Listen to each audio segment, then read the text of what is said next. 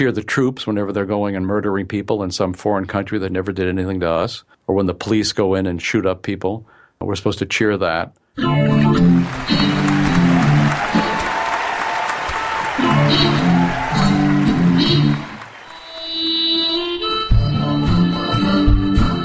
Welcome to the Lions of Liberty podcast. Here is your host, your guide, your shining beacon of liberty, Marc Clair. Hey, folks, welcome back to the Lions of Liberty podcast. I've got a big show and a big guest here today on episode number 79. Before I get to today's guest, I want to take a second to let you know about Health Excellence Select, an amazing alternative to Obamacare, which utilizes health sharing to cover your medical costs. Your fees go directly to pay the medical bills of others, not to some massive crony insurance company. To learn more, head to lionsofliberty.com slash health. My guest today is someone whose name will certainly be familiar to many of my listeners. He's been a prominent figure in the liberty movement for quite some time. He was Ron Paul's congressional chief of staff from 1978 to 1982. He is the founder and chairman of the Ludwig von Mises Institute. He is the founder and editor of lewrockwell.com, as well as the author of many books, including his latest, Against the State, an anarcho capitalist manifesto. Lew Rockwell, welcome to the Lions of Liberty podcast. Hi, Marc. Great to be with you. Well, Lew, it's great to have you on the show. And I, I, always start off the show by asking my guests how they first began to develop their political ideas, how they evolved. And many of my past guests have mentioned Lew Rockwell and lewrockwell.com as being one of those influences in regards to the shaping of their political views. So, Lew, as someone who has influenced so many others, why don't you tell us just how your own political views began to take shape? Well, I would have to credit my dad. My dad was a Taft Republican. And in fact, my first, I don't know, political or ideological memory is as a little boy is pinning a Taft for president button on my coat. So this was way back in the 1950s in the big fight between Taft, who represented the libertarian non-interventionist wing of the Republican Party, and as versus Eisenhower represented the establishment wing. And Eisenhower, with the help of Earl Warren, which is why he became Chief Justice of the United States, stole the nomination politics is a crooked business, right? So one can hardly be surprised. But my dad was a man of the old right, and uh, he introduced me to many of the great, the great writers and and great uh, thinking of that movement.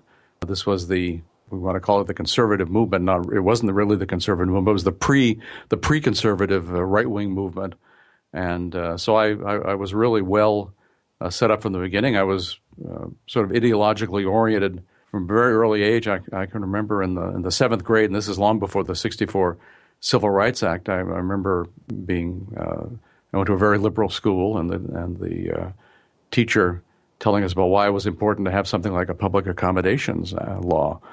And I can remember saying, and I didn't have an argument, but I, I can remember saying, it just seems to me wrong. If somebody owns a restaurant, maybe we don't agree with their choices, but why shouldn't they be able to either accept or reject any customers they wanted to. No one, you know, had a right to go in the store. I mean, I just it, didn't seem to me that it was the right thing, and I was uh, uh, roundly denounced for for having that view. I would be today too, of course. Absolutely. the mere suggestion that property owners should be able to choose who goes in and out of their either their house or their business often inspires anger on every side, whether it's based on race, religion, whether it's based on if someone has vaccines, there are so many issues, but it, it seems to get so confused because no one looks at it through that lens of private property. And yet, that's the basic way to look at everything libertarian.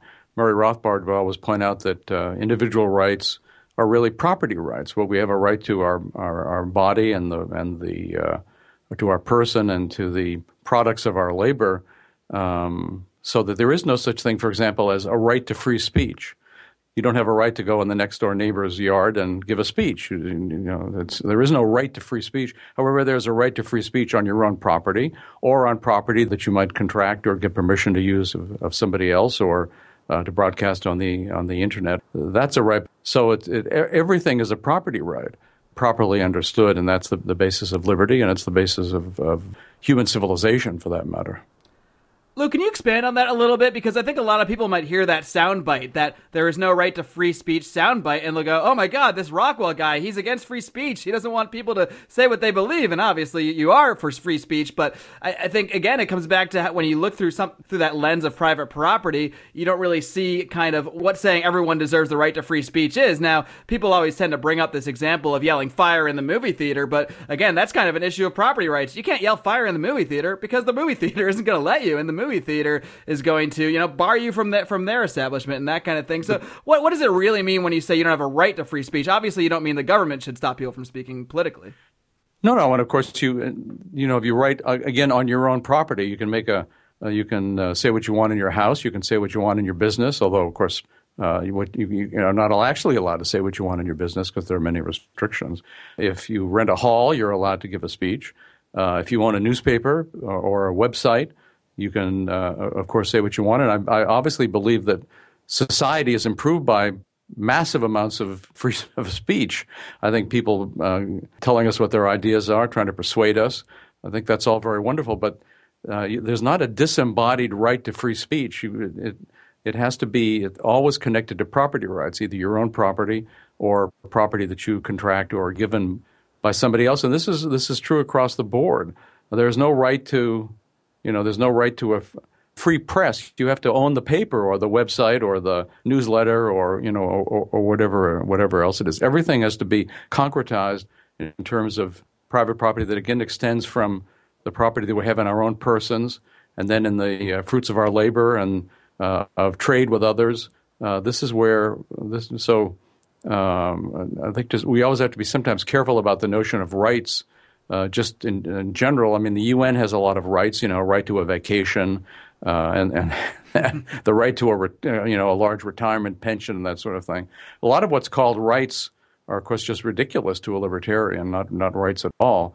But again, everything, uh, quoting Rothbard here, everything has to be concretized in terms of private property. That is the way to understand our actual rights. That's to understand what we as people can do and can't do. So yes, uh, we we can't. Uh, if there's no fire in the theater, we can't shed fire. The the owner would be very upset to have us arrested or whatever, and rightly so, for causing uh, tremendous damage. So no, you don't you don't have that right. Uh, I guess you can go in your own basement and yell fire if you want to, uh, but that's your property. That's why. Now, you mentioned Rothbard, and of course, you're referring to Murray Rothbard, the uh, very influential libertarian philosopher and economist. And I know you are influenced him to the point that yourself and many others over at LRC at LewRockwell.com will even refer to yourselves as Rothbardians to kind of refer to your brand of libertarianism. So why don't you tell us a little bit more? I mean, I know you knew him personally. How did Murray Rothbard really influence you, and, and why do you think that that name is so important, or what he, I guess, what he uh, accomplished is so important? Well, gosh, you know, any, uh, first of all, I'd say if anybody hasn't read Murray Rothbard, do yourself a huge favor and read Rothbard. I mean, he is the most extraordinary writer, the most extraordinary persuasive writer. Uh, read, for example, his great essay on the anatomy of the state. Uh, your life will be changed. It will change your life. It will change the way you look at everything politically or uh, governmentally more broadly. He was so persuasive, so clear, so eloquent, uh, just nothing like the typical academic. I mean, he just was a, a tremendous writer. Then on top of that, he was a genius.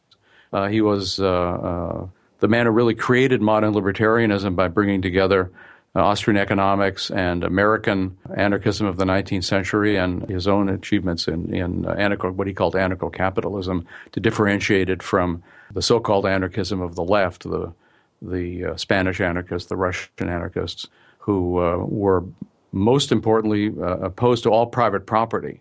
Uh, and of course, so it wasn't anarchy at all because they, they wanted to prevent people from owning or using private property. So Rothbard was a tremendous teacher. He was a professor. He was the author of 26 books, thousands and thousands of articles. He was uh, a tremendous orator. There's a lot of him on YouTube, and uh, those are also great things to look at. But his work in economics, and he was a great American historian. He was a philosopher. Um, he just was a he was a polymath. He was one of these people who I've uh, only known a few in my a few of them in my life. Been lucky enough to know a few of them who really seemed to know everything. You could you could, you could talk to him. He knew everything. So he was just uh, an extraordinary man, a very sweet guy, a very uh, open and accessible guy, not at all arrogant, uh, very welcoming of, of students or uh, anybody who was interested in liberty. He was just thrilled to talk to them. Uh, didn't matter that uh, you didn't come up to his level. Very, very few human beings would come up to his level. Uh, but he was, I always think of uh, sort of the opposite of his treatment of students and of, of young people and of uh, uh, newbies. Milton Friedman. Milton Friedman uh, a brilliant guy, and, and I think he had many flaws as an economist and otherwise, but he sure was an arrogant guy. I mean, he was, and he thought nothing of really crushing. If somebody asked what he thought was a stupid question or beneath him or whatever, he would just crush them. That was not Rothbard. It wasn't Mises, by the way, either. Rothbard, uh, uh, just a sweet and, uh, and a normal guy, very funny guy. He was like a stand-up comedian. You weren't in his presence for more than a minute or two before you're laughing out loud. He was just very, very funny, uh, so knowledgeable, so dedicated, so principled. One of the points that Austrian, unlike say the, the mainstream or say Milton Friedman, uh, they see uh, man as homo economicus, as economic man, only concerned with money. Uh, and of course, money is a great thing. Uh, improving yourself economically is a wonderful thing. It's very good for human civilization as, as well as for yourself. But as Mises said, and it was certainly true of himself and true of Rothbard, people have other motivations. So Rothbard uh, wanted to tell the truth. He wanted to speak the truth. He wanted to write the truth. And uh, it, it didn't do him any good from a career standpoint. He could have, uh, you know, been, he could have had the Nobel Prize. He could have been a, uh, professor at Harvard or whatever, and it, he, he never had any of those things, and he didn't even regret those things because he knew he'd made a choice to um, talk about the, the, the, importance of freedom in, in, our history, in our economics, in, uh, in political philosophy, and uh, because he was such an extraordinary writer, he's, he's a much bigger figure actually today than during his lifetime. Uh, he's read all over the world. He's translated into so many different languages. I, I hear from people almost every day. They're so excited. Uh, it's, it's, amazing how many books of his have been published in Chinese and in in uh, what's you know allegedly communist China. Well, if they're publishing Rothbard, they're not communists. but anyway, they he's just he's the Pied Piper of liberty. And as I say, if you're not familiar with him, pick up anything. Uh, his his monograph on the anatomy of the state, uh, his writings on money, on uh, his great magnum opus, Man, Economy, and State, uh, sort of all of economics, treatise on all of economics, his four-volume uh, history of uh, pre-constitutional America, conceived in liberty, his history of thought, tragically truncated because of his death, supposed to be three volumes all the way from the ancient Greeks and the ancient Chinese, who were the first libertarians, up through you know the current period. And then tragically, it, it ended with Marx because he never got to, to write the third, third volume. And when I talked to his widow, Joey Rothbard, uh, after his death, and I, she had me go through his office in Las Vegas, where he had, his final teaching assignment had been at the University of Nevada, Las Vegas. And I said, uh, there are a lot of notes and things. And I said, Joey, uh, I'm afraid I know the answer to this, but there wasn't like a draft of the third volume of his, of his history of thought or uh, maybe uh, notes he'd made for it. And she said, no, she said he'd, he'd written the third volume, but it was all in his head. and Murray's the only guy I've ever known who was capable of typing out a scholarly paper, footnotes and bibliography included, all out of his head. Well, yeah, I think when you have a mind that's constantly working and constantly thinking about things, I mean, I'm not trying to compare myself to Rothbard at all, by the way, but I, I think I'm always writing articles in my head or or kind of conducting my next podcast yes. interview in my head. When you're that that's passionate right. about something, you're always thinking about it. There's not a moment when I don't try to relate something to how can I, you know, how can I spread the ideas of liberty better? How can I express these things better? So it's it's totally makes sense to me that, that somebody like like Murray Rothbard would plan a whole book out in his head just kind of as he goes along like that. Something you mentioned earlier when you were talking about Milton Friedman and how his approach kind of differed from Rothbard and that he would sort of just try to crush his opponent. And I think that's an, an important point that so many, seems like a lot of libertarians out there, uh, when, you, when you see debates on Facebook or on the internet or even in real life, maybe over a drink at the bar, so many people just seem to want to sort of crush their opponent, just prove that they're right. But I, I don't think that really wins people over ever, especially, I mean, even if you are in the right, nobody likes to uh, you know be told they're wrong and, and, just have things shoved down their throat. They need to be convinced, and there, there are so many different ways we can do that. And obviously, um, LewRockwell.com, as I said at the top of the show, so many of my guests have mentioned LewRockwell.com as a, a major influence. So it's undeniable that you and your site have been very influential to many people. So what do you say would be the secret to your success? Why do you think that LewRockwell.com has stood out so much among all the all the other various websites, blogs, and everything else out there? Why do you think so many people cite LewRockwell.com as an influential source? Well, I think part of it is because um, we sort of stick to uh, you know a central set of principles of, of uh, radical libertarianism. Also, um, uh, you know, aim for serious thinking, but that's that's accessible to the, the average guy, the uh, person who's interested in libertarianism, but maybe doesn't have a formal education in economics or history or political philosophy, but can still learn a lot from these articles and know, direct you to other kinds of reading. Also, I think we have we have uh, we go outside of strict libertarianism too in interesting historical articles or uh, health related articles. Uh, I would tie them all into libertarianism in the sense that uh, the health related articles would take the uh, opposing view of the of the government food pyramid, for example. Uh, since I tend to think the government's wrong about everything, right? They're lying about the food pyramid as well as uh, the wars they're starting and and uh, the taxes they're raising and all and all the rest. So I think it's I think it's because it's serious libertarianism that's accessible to um, the interested, the smart interested person who's not maybe thought about these things before. And I have a lot of people who tell me, well, they maybe read an article, and then maybe a year later they they uh, are thinking about it and they come to well maybe that was right and so they want to read more. So that's you know i'd love to uh, have a hand in planting seeds like that in people's minds and i hope that the site is interesting with those serious articles but also with maybe more fun and, and um, uh, applied articles to your own life. And I, there's also i think an interesting blog. Um, i'm glad that a lot of people are interested in what i'm interested in. I mean that's basically the site is what i'm interested in. So um, I'm just thrilled that you know people do also find it interesting. Yeah, I think planting seeds is, is almost the most we can do sometimes because you're not gonna you're not gonna change someone's entire worldview overnight with one article necessarily. Maybe some articles will have that kind of lasting effect, but in general, people's views kind of change over time. And I just try to always put out the truth, or what I, at least what I believe to be the truth out there, and and declare what's right or what I feel to be right. But you you can't expect that the next morning you're going to wake up and everybody that listened to you or read your article is going to go, you know what, Marc, I agree with everything you just said. You're absolutely right. You, we just had to kind of plant those seeds, put things out there, be as principled as we possibly be, and then hope that it does you know catch the interest of other people as well. No, and as you you know, we we all know people who sort of grab you by the lapels at least metaphorically speaking, right. and want to convince you of something and want to you know want to leave you alone till you hear their whole story. That's not the way to convince people. So you just have to sort of put the hors d'oeuvres out, and you hope somebody takes something and find it interesting. And some people, you know, and, and that happens. Not everybody is interested in what's there, and not everybody is interested in everything that's there. Uh, but enough people are to uh, maybe change some minds. And of course, that's what you're the business you're in. That's the business I'm in.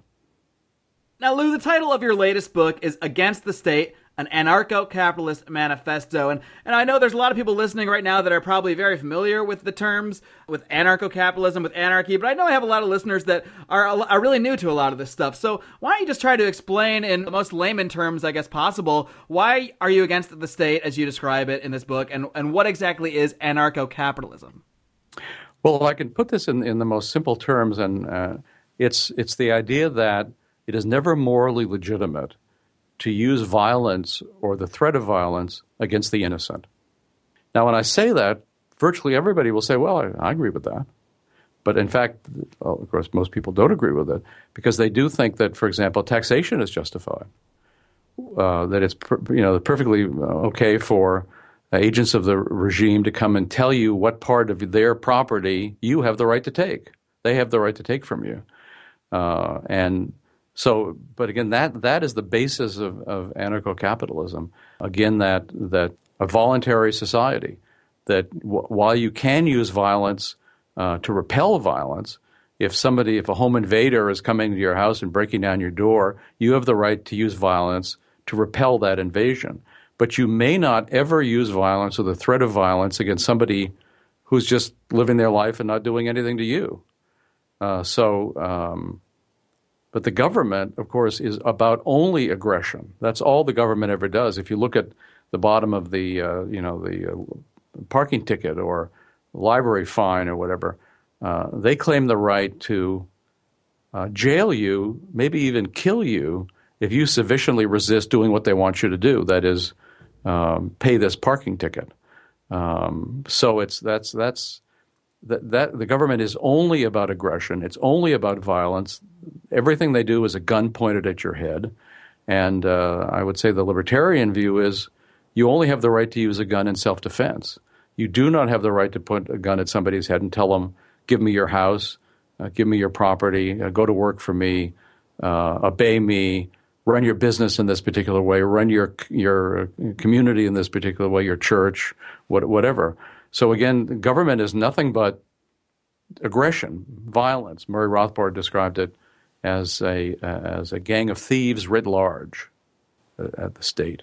So anarcho-capitalism says things should be voluntary, uh, and uh, again, you're only allowed to use violence to repel violence or to punish violence uh, in a private court system. But otherwise, every, everything is everything is voluntary. Uh, Leonard Read had a book uh, called "Anything That Anything That's Voluntary." Well, that's that's he was not an anarcho-capitalist, but I mean that's that's the idea. Anything that's voluntary uh, is okay.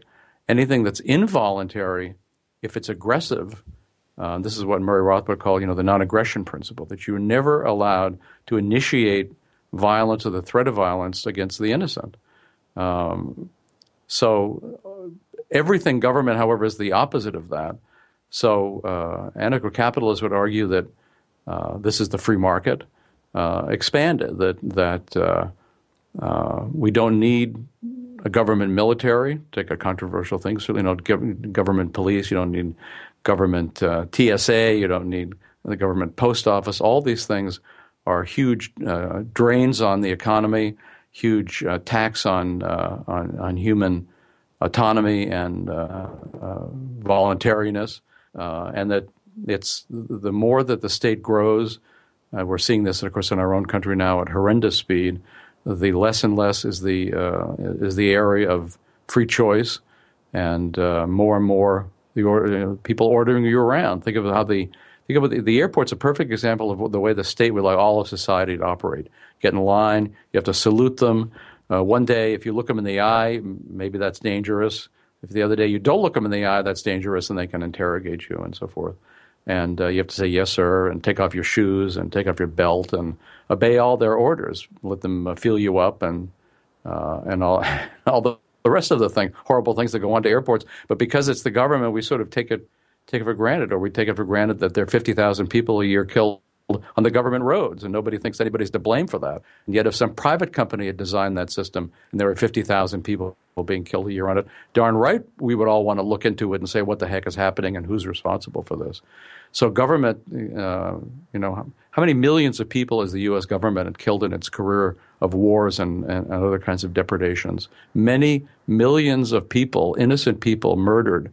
Uh, and yet we're supposed to salute them, uh, kiss their flag, uh, do what they say, uh, think that they're morally better than us, by the way.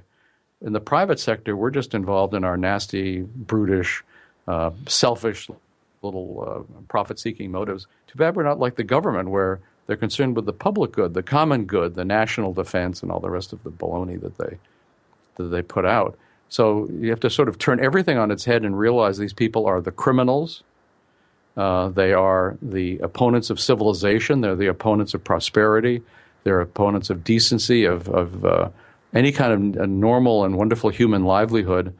They're the opponents of it. And as you notice right now, uh, their, their, uh, the amount of control they're taking is increasing by the day. Uh, so that, of course, we have, as I've written about otherwise, we live in a fascist system today. Probably the first fascist American president was FDR, Franklin Roosevelt. But today we live in a, a society which is basically a corporate state, a fascist state. Uh, it's a combination of big business and big government uh, against the rest of us. Worship of the military, worship of the cops, uh, abolition of, of uh, civil liberties, and the uh, uh, demonization of the other, Muslims or whoever, or whoever they're hating at the moment. Um, this is this is no different from the fascist regimes of the 1930s in, in, many different ways. Not in every way, thank God, yet, maybe yet, uh, but in uh, in many other ways. So we we live in sort of the opposite of a libertarian society. On the other hand, I think more and more people are getting interested in our ideas, um, especially young people. I think more and more young people realize they're being lied to by the media, by the public schools, by a lot of times what they hear in colleges and universities. And so they have to learn on their own. That's why uh, it's so important if you're interested in the ideas of liberty, you have to read, read, read, read, read every book you can. Uh, there are many great reading lists. Take a look at the books that uh, Mises sells. Uh, take a look at any of the bibliographies on lewrockwell.com. There's a lot to read, uh, but it's so important that you educate yourself, that you uh, that you learn about the ideals of freedom, you learn about who the enemies of freedom are, and I think there's all over the world, there's a lot of great stuff going on. Also, like since the beginning of the human race, a lot of bad stuff going on. So, this is the battle that's always taken place.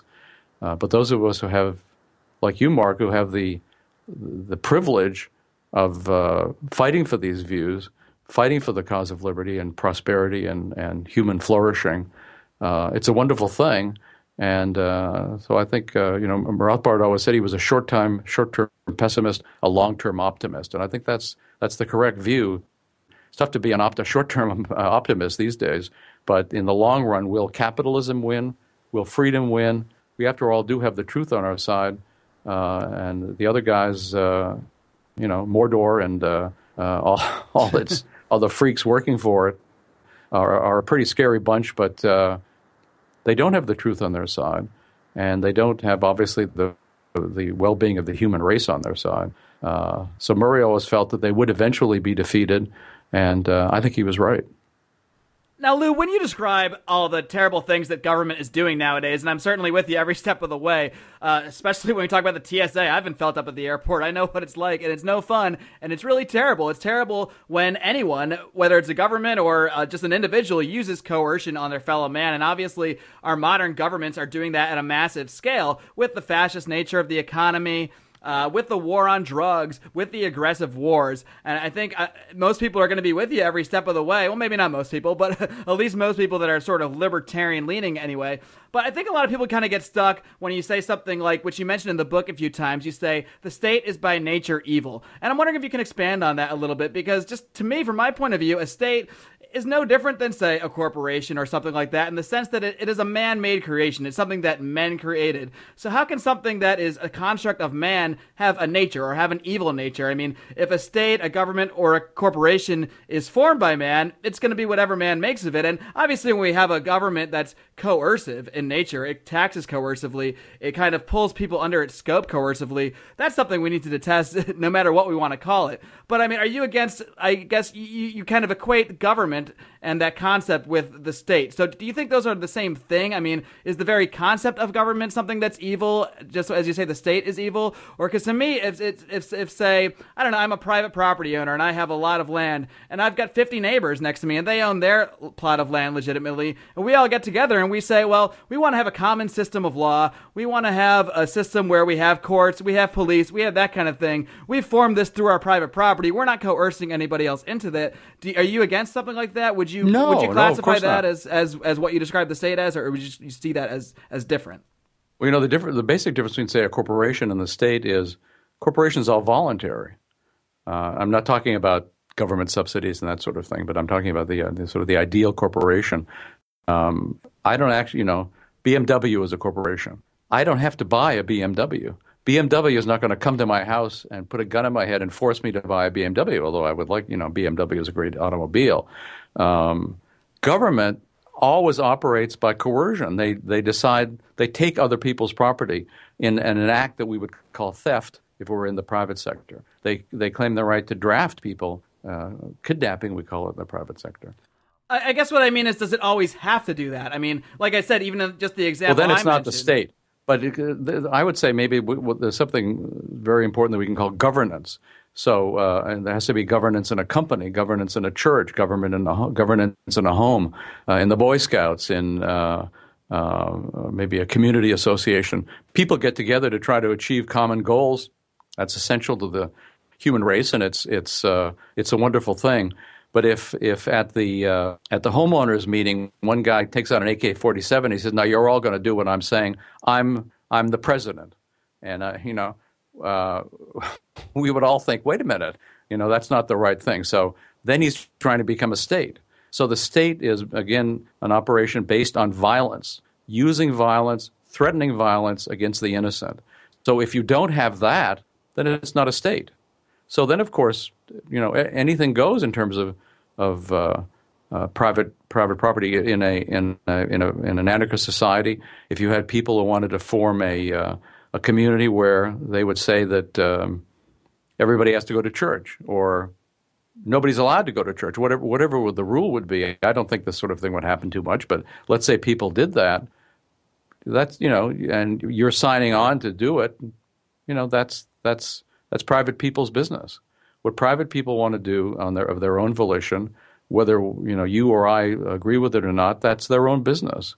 However, if they then decide to make war on the next little village because they want their money and they want their uh, uh, their people and they want the the wealth of the community, uh, that's an evil. That's uh, war is an evil. It's an it's an act of aggression, uh, and it's again using violence, killing people, and so forth in order to achieve uh, somebody's aim. So if there's no aggression involved, if there's no initiation of violence or the threat of violence involved, then of course people in a free society are free to make the arrangements they want.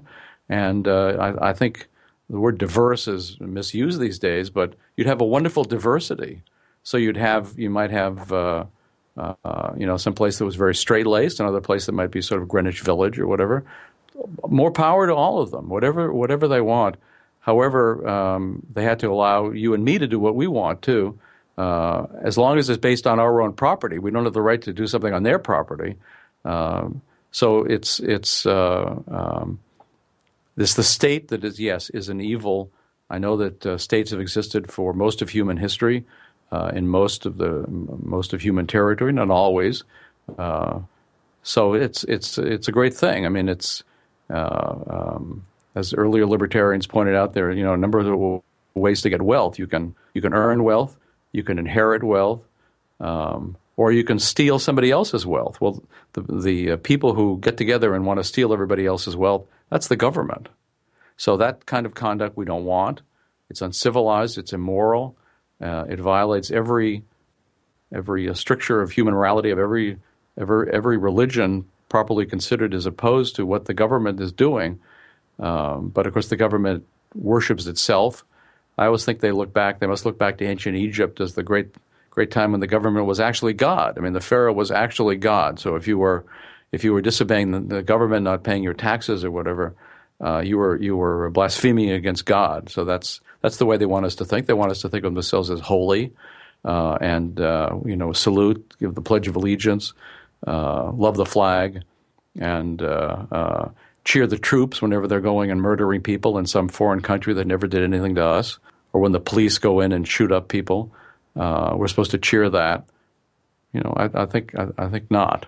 So I, I think that uh, uh, libertarians look at things from a very different perspective. I think it's why we have moral power, and um, it's why I think we're a growing movement, uh, especially among the young, because we do we do have a, a moral way of looking at things uh, we don't believe in lying. We don't believe in in uh, taxing, stealing. Uh, we don't believe in going and killing people en masse. And, and and and also, you know, another basic libertarian principle is none of us is above the moral law. So what's wrong, Marc, for you and me in our private lives doesn't become right because somebody's wearing a government suit or because somebody's a government employee if murder is wrong for you and me, it's wrong for the government. If theft is wrong for you and me, it's wrong for the government. Uh, go down all the list of the various uh, criminalities of the feds and the state governments and the local governments. They're all criminal enterprises. And uh, I, I, I, can't, I mentioned before Murray Rothbard's Anatomy of the State. This is a short uh, essay. You can, uh, it's up for free online at uh, lewrockwell.com. You can buy a physical copy from uh, Mises.org.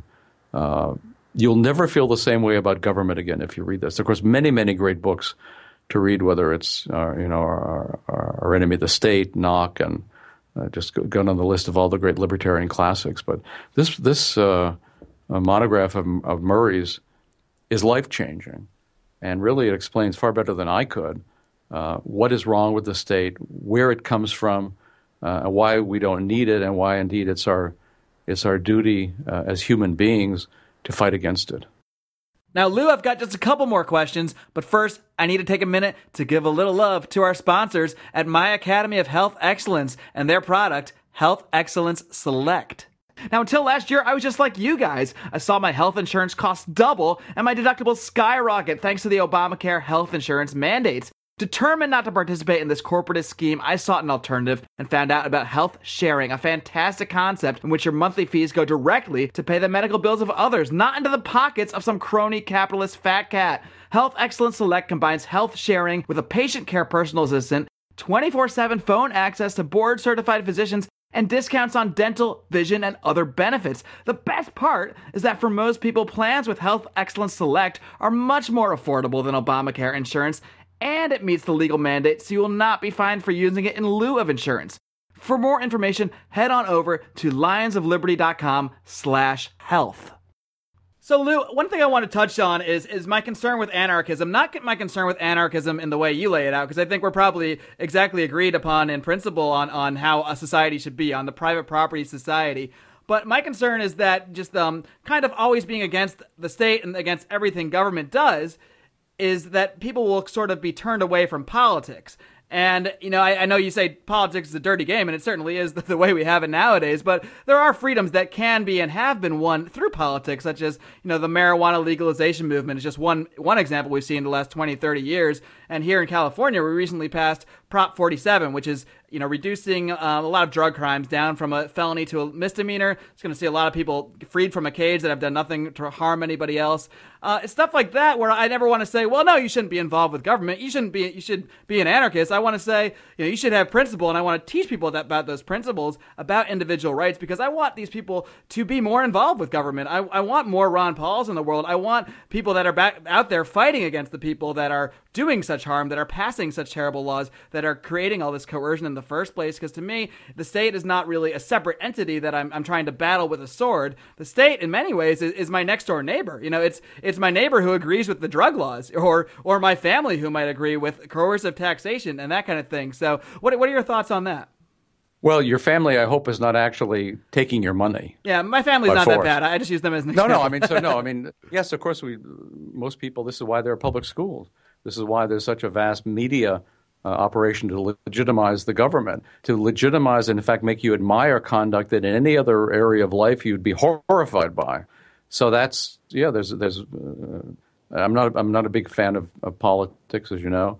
Uh, I think the fact that there's been one Ron Paul in 200 years doesn't give me a lot of confidence about elected officials outside of Ron Paul. But um, I, I, think if you want to, you know, to work for legalization of marijuana, or in early years, the legalization of alcohol. Uh, and I would argue, by the way, that both those things are happening because the government wants the money. Uh, Bob Higgs made this point about the end of prohibition. Here was a tax at a time when municipalities and states were all going out of business in the in the Great Depression, and here was a tax that everybody not only was willing to pay but was anxious to pay. They would be gladly pay an alcohol tax to get trustworthy booze, as versus something made by uh, in, in, secret by by uh, somebody you didn't really know anything about. You'd far rather have something from you know from Canadian club or whatever than from Joe's club. Sure, because when the government pushes things to the black market, when it prohibits trade in certain items, now you've got to go to the black market where you don't really have that same kind of certification that you might be able to get when things are out in the open. You can't, you know, you can't resolve disputes if you have if you go to a drug dealer on, on the street corner. It might be tough to, to resolve a dispute with him if if you don't really like the product and that kind of thing.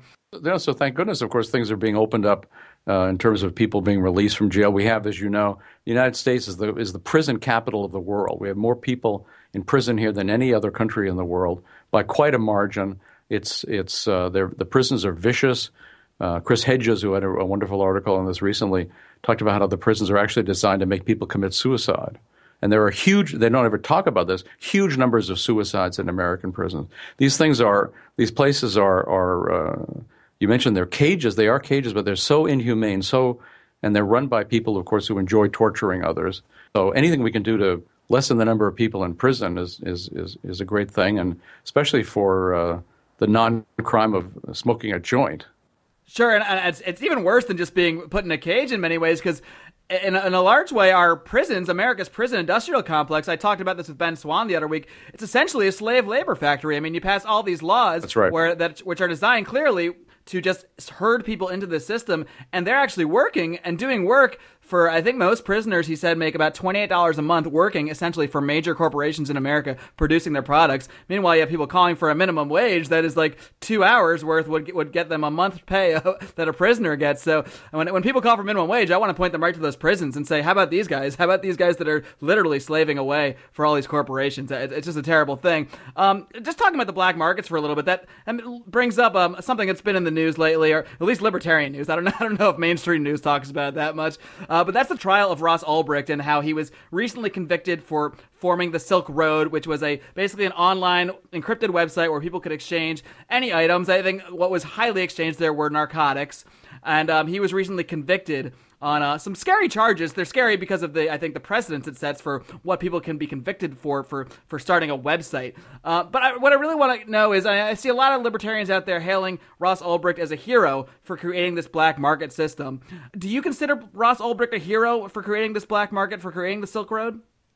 Well, he was a businessman, an underground businessman. I would say that uh, you know, uh, there are a lot of heroic businessmen. I don't know enough about Ross Ulbricht to know whether he's personally a hero, but should he be should he been convicted and put in jail for what I think is uh, for victimless crimes? No, I don't, don't, think so. Of course, I think that uh, uh, very unfortunate. This whole trial was a kangaroo court, like a star chamber. My favorite example was when the judge chastised the prosecution for not objecting enough to the defense testimony, and so she said, "I'm going to." Uh, all the places where they should have objected and they didn't, I'm going to rule this testimony uh, cannot be considered and has to be out of the record. Almost like she's coaching them along the way uh, instead of being impartial. Well, but it's just, you know, I mean, it was, it, it, it's all. So Ross Ulbricht wanted to, he's a very smart guy, uh, I think a physicist. Um, uh, but it's, you know, he, I don't know, I always felt so bad because I remember he gave an interview to Forbes uh, where he sort of um, stuck his finger in the eye of the FBI. He said, "Ha ha ha! They're not going to be able to get me." And I thought, "Oh, I wish, I wish he hadn't done that." Yeah, you don't want to poke it, the bear. No, I, th- I think, uh, um, and of course, also a lot of people thought that Bitcoin was anonymous. Bitcoin is not anonymous. Uh, there are a lot of people were fooled into thinking that it was an anonymous method of transaction would you consider yourself a Bitcoin skeptic as well? Then, because I mean, I think uh, the the big thing promoted about Bitcoin from a lot of people is that it's anonymity. But here we see Ross Ulbricht essentially being caught because of Bitcoin, and I, I believe I don't know the details as well, but I think the the Silk Road 2.0 founder was also um, caught with his bitcoins. Yeah, and I uh, I'm uh, Bitcoin's a business, and I'm all for every business. Sure. I, I'm, I'm, i hope that they're successful and profitable, uh, and I like the idea of of um, means of transferring money that uh, you know that are cheaper than the than the sort of establishment means. Whether it's something that's going to change the world, and, I know there are people who say many things about Bitcoin that uh, I've yet to be convinced of, but I hope I hope it's successful. I hope it does all the things they hope. I don't think it's money, uh, but is it possible it might become money at some point? I, I, I think that's right, but um, the government doesn't like competition. They don't like uh, uh they like the dollar and they don't like anybody using anything but dollars. So, um, but again, I think a lot of people were fooled. They were told it was anonymous. That you're in the blockchain forever. I mean, it's not actually anonymous. It can be pseudonymous, but it's not anonymous. You know, we live in a police state. We don't live in a free country. So um, you just have to be so careful about, you know, again, something like poor Ross Ulbricht. I think he was a libertarian and interested in Austrian economics and, and, and all that sort of thing. But if you live in a police state, you know, you got to be very careful. And I, I think it's always a mistake to sort of directly challenge the state, not intellectually, but in any other sense. Um, they're all killers. They're happy to put you in prison. They're happy to torture you. Uh, they're happy to execute you. They're happy to machine gun you and bomb you and, and all the various things they, they so much enjoy doing.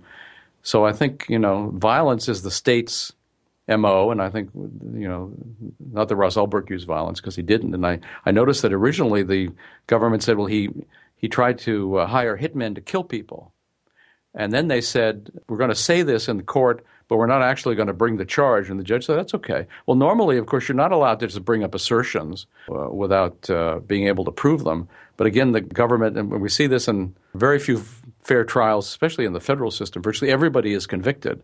Uh, very tiny percentage of people are not convicted of, of uh, in federal court.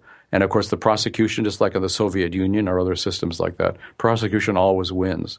So poor Ulbricht, um, I, I, fear, is going to go to prison for the rest of his life, and it's going to be in some horrible supermax thing, and they're going to want to. They, they want to they want to kill him. They want to destroy him. If they could execute him, they would. So they're just going to ruin his life and uh, ruin the lives of his family. And it's a ter- it's a, you know it's a terrible thing. But on the other hand, if you're going to do something like Silk Road, you have to be seems to be very very aware of of the risk you're taking. And um, these days, with the NSA and all the spying that that goes on, something else we could talk about. You know, there's very little anonymity, um, and they and they don't like Bitcoin. They're really going after, from a regulatory standpoint and a tax standpoint, Bitcoin. I have some Bitcoin. I hope they go up in value, which has not been the case recently, as you know. They've been plummeting in value. But I hope the business is successful. Um, I hope nobody tries to copy Russ Ulbricht, however. I guess that's my concern when people call him a hero. I don't think he's necessarily a hero or not a hero. I think he just, you know, he created a black market and in a society where so many people are still in favor of making drugs illegal and and that's reflected in government, I think that it's just it's a very dangerous thing to do. Something that will likely find people winding up in jail. So that's my concern when I hear people say he's a hero. I'm concerned it will inspire more people to do what he did, which is not, you know, necessarily a terrible thing from a moral standpoint. I don't think there's anything wrong with creating a market and allowing people to freely exchange, but it's it's really pushing that agorism strategy, which I know even Murray Rothbard was opposed to agorism as a specific strategy because it pushes things underground. Where whereas from my point of view, we need to bring things above ground. We need to focus on trying to legalize drugs. We need to focus That's on right. not putting people in jail and changing people's minds. And until we change people's minds about things and about how we should interact with our fellow man, we're gonna keep seeing people like Ross Ulbricht and people on a much smaller level, people that just own a little bit of a plant or a little bit of a substance, winding up in jail, winding up in this prison industrial complex. So I'm glad there are people like us out there talking out against this stuff and, and trying to get it to change. Lew, I won't keep you any longer. It's been a pleasure talking to you. I'm glad you. Uh, I really appreciate you staying on with me a little bit longer than we planned and, and talking about some of the stuff because I think it's really important. And uh, before I let you go, I just want to give you a chance to plug anything else you got going on. Let everybody know where they can find all the work you're doing, all your writing, the various websites, uh, as well as your book and anything else you got in the works. Well, Mises.org, M-I-S-E-S.org, if you're interested in economics and uh, uh, and a whole range of, of, commentary and analysis from very serious economic works to uh, um, more easily read articles on the horrible things the government is doing to us from an economic standpoint. Um, many hundreds of books, videos, audios, uh, uh, articles. Just it's a it's like a huge library, thousands of of books, and it's just a tremendous resource, and it's all for free. Uh, of course, we appreciate donations, but you don't have to make a donation. Everything there is is for free. Also, take a look at lewrockwell.com. Uh, it's a very different site than Mises.org, but there's a huge archive of uh, great articles there too, and uh, everything is for free. If you're interested in libertarianism, both of these sites should be of interest to you. We want to make them better, and if uh, you're interested in reading lists or that sort of thing, everything is there. Although everybody's welcome to drop me a note too if they have a question. And uh, it's great to be in your show. I've, I've, been an admirer of your work, and so it's great to meet you uh, over the Skype. And I appreciate your having me on. Well, thank you, Lew. I really, I really appreciate the kind words, and I appreciate you taking the time, as I said, out of your day to come in and talk to me, and not just to me, but to the many, many people out there listening my real focus, I mean, I, I, talk to libertarians in many ways, but I also want to talk to people who don't really see the things the way we do. And, and there's so many different ways we can communicate that and communicate principles of liberty. So I'm, I'm glad I was able to have you on to do just that. And I wish you the best of luck in the future. Thank you, Marc. Bye bye. Thanks, Lew. Take care. We'll be back after a little break. Hey guys, Marc Clair here, lionsofliberty.com, where we strive to advance the ideas of liberty daily. We bring you the Morning Roar! That's right, every Monday to Friday we'll have a brand new edition of the Morning Roar where we provide a roundup of some news stories that you may not find in the mainstream media or even in your typical social media newsfeed. We find stories that relate to the ideas of liberty and provide you with our liberty perspective on them. We wrap it all up every Friday with Felony Friday, where our own John Odermatt goes out and takes a look at some sort of felony. There's felonies committed every day, you know, whether it's a felony committed by the police, a politician, or even an average citizen. You can find all of this and so much more over at lionsofliberty.com, advancing the ideas of liberty daily. This is Glenn Jacobs, and you're listening to the Lions of Liberty podcast. Your shining beacon of liberty, Marc Clair. All right, guys, I hope you've enjoyed my interview with Lew Rockwell. I know a lot of you guys out there are very familiar with him, familiar with his website, lewrockwell.com, and a lot of you guys are familiar with a lot of the terms we use, like anarcho capitalism. But I know there are also a lot of folks out there listening now that aren't familiar with this concept. And, you know, my goal is to create something, create a place where we can all kind of come together, both the initiated and the uninitiated, so to speak. And Lew and I spent a lot of time discussing the concept of anarcho capitalism, and I can't really argue with Lew's principles necessarily when he describes anarcho capitalism as a private property society, as a world without the initiation of violence. Now, there will always be some criminal elements in our society, some people that initiate violence against other people, but in our society, many of those criminal elements, theft, violence, are embodied in government. We see the government violating so many people's rights. We see the government throwing people in jail for owning a plant, for owning a certain substance, threatening to throw people in jail for not buying health insurance.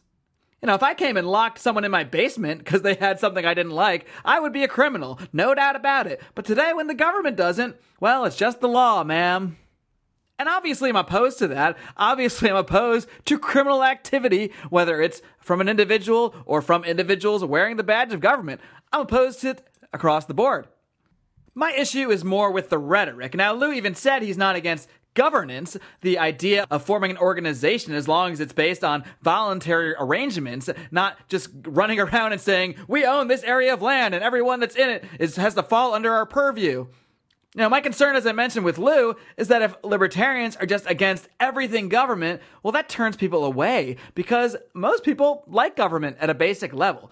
Most people like having their local government, their local police, their local fire department, maybe their school board, their public school. And I might object to the way these things are funded. I definitely object to the way that these things are funded. They're funded coercively. But at the end of the day, I'm not opposed to the concept of people collectively, voluntarily deciding to have these things, deciding to have a government. Maybe some people won't want to call it a government, but either way, that is the concept of governance, the concept of creating a common body of law. Now, the way that's gone about in our society is completely opposed to how it should be gone about. In our society, we have kind of areas of land that are at some point were declared to be under the purview of a certain government, and that government can, gets to set the laws for everybody within those boundaries. Well, that's not right. that's what I'm against. And we talked about winning people over and not just trying to shove things down people's throats. Well, I don't want to just shove anarchy down people's throats. I don't want to just say you can never have government. You can't have the structures you like because they're there for a reason. Society is structured in this way for a reason, and it's not because evil statist hobgoblins emerged from the netherworld and forced it upon us. It's because most people want them. Most people want these structures at a very basic level. So, my goal is to change the way people view each other, the way people view our interactions with our fellow man, the way people view the concept of rights, of crimes. What is a right? What is an individual right? What is a crime? These are the things we need to decide. Because right now it's all messed up. Right now it's a crime if you own a plant, you own the wrong plant, or you don't own health insurance, or you don't fill out the right forms and your taxes. That's a crime too. People commit quote unquote crimes every single day that should never be crimes in any remotely just society. we don't have a remotely just society. But I don't think it's because government exists. It's because people have bad ideas about what government should be. They have bad ideas about violence, about how it should be used on our fellow man. And those are the ideas we need to change. Those are the ideas we need to focus on. That's what we do at lionsofliberty.com. Some great friends of mine. At the end of the day, I want to have a conversation. I want to have a conversation about all this stuff. I didn't start this podcast. We didn't start our website to dictate the way the world should be. So if you disagree with anything you heard today, let me know. I'm not that scary. I'm easy to find. Marc, M A R C, at lionsofliberty.com. Drop me an email or come join the conversation at our brand new forum. If you're on Facebook, check it out. It's the Lions of Liberty Forum. You can either just search it or you can hit me up at that email, marc, M-A-R-C, at lionsofliberty.com, and I'll get you in there. And of course, check us out on all our social media. Facebook, facebook.com slash Lions of Liberty. Come tweet to us. I'm not nearly as active as I should be on Twitter. Come tweet at lionsofliberty.com. Find us on Google Plus. Subscribe on iTunes, subscribe on Stitcher, listen to us on libertytalk.fm, at lrn.fm, the Liberty Radio Network. I could go on and on and on. There are so many ways to get in touch with us, to join this conversation. That's why I do this twice every single week. And that's why I'm going to keep doing it. That's why I'm going to keep doing it next week. Next Tuesday, I'm going to be speaking with Julie Borowski, the token libertarian girl. She's been on this show before. Go check out our YouTube channel. She's got a lot going on. Then later in the week, I'm going to have Lions of Liberty contributor Brian McWilliams in here for the podcast edition of his regular column, Rand, Paul Pluses and Minuses. That is a pun, folks. Is a bad pun, folks. But bad puns are fun sometimes. So Brian writes a weekly column dissecting Rand Paul, seeing what he's been up to, different statements he's made, breaking it down, giving his grades, and we're going to turn that just like we did with John Odermatt and Felony Friday, turning that into the Felony Report, we're also turning Brian's column into a podcast as well. Synergy, people! That's what it's all about. And until next week, Man, I'm feeling a little fired up today. Until next week, guys, I need you to live long and live free.